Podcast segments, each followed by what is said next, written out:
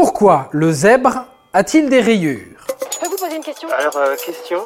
Quelle étrange question. Vous avez des questions? C'est l'occasion de mourir moins. Alors, commençons pour ceux qui ne savent pas ce qu'est un zèbre. C'est un herbivore de la famille des équidés qui vit en Afrique centrale ou australe. Et le zèbre se voit, et il parade.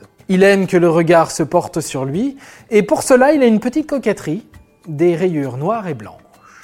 Quelle classe vous avez? Mais la nature est bien faite, on vous l'a déjà dit. Et si la nature est bien faite, elle a doté ses équidés de rayures pour plusieurs raisons bien précises. Ces raisons sont encore parfois débattues par les scientifiques, mais les voici, tout en bloc. Les rayures permettent aux zèbres de se reconnaître. C'est un peu comme un énorme code barre. Les zèbres savent décrypter les rayures et se dire Hey, mais c'est mon petit neveu Kylian que je vois là. Quel bon vent t'amène brouter ici, mon grand.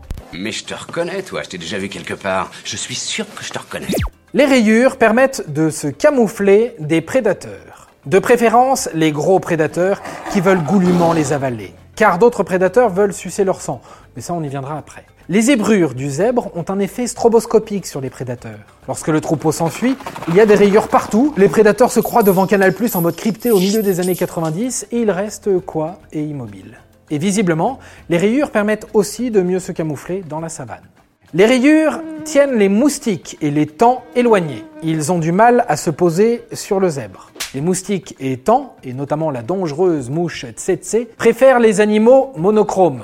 Ainsi, le zèbre est plus tranquille que les autres espèces face aux petites piqûres intempestives. Pour l'anecdote, des Japonais voulant corroborer cette explication ont peint des vaches avec des rayures, et je vous le donne en mille, les vaches zébrées ont été deux fois moins emmerdées que les vaches monochromes.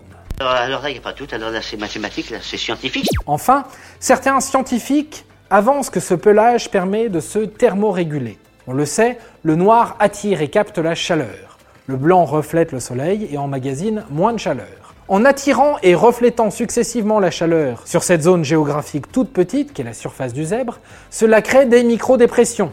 Vous le savez certainement, le chaud est attiré par le froid. Ainsi, des petits flux d'air tourbillonnent à la surface de la peau et donc ventilent le zèbre, qui reste frais, avec sa température corporelle de 29,2 degrés, même sous le pire des cagnards. Oh, quelle putain de chaleur Autre question subsidiaire, est-ce que les zèbres sont noirs à rayures blanches ou bien blancs à rayures noires?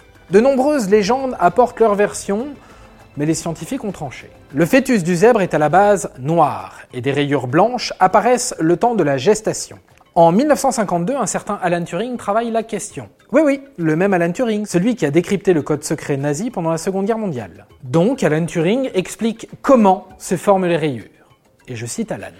Même si la concentration initiale en morphogène est uniforme, la combinaison de réactions chimiques et de diffusion des substances à travers les tissus peut faire apparaître un motif. Ce motif dépend du type de réaction impliquée, de la forme de la région et des concentrations initiales. Je vous laisse avec cette explication de Turing, car clairement, je m'incline face à lui. Et voilà, maintenant, vous savez tout. Au revoir, messieurs, dames. C'est ça la puissance intellectuelle. Sapristi Si tu as aimé ce podcast, c'est le moment de t'abonner, de laisser une note ou un gentil commentaire. Et si tu as fait tout ça, eh bien merci, car ça nous aide beaucoup.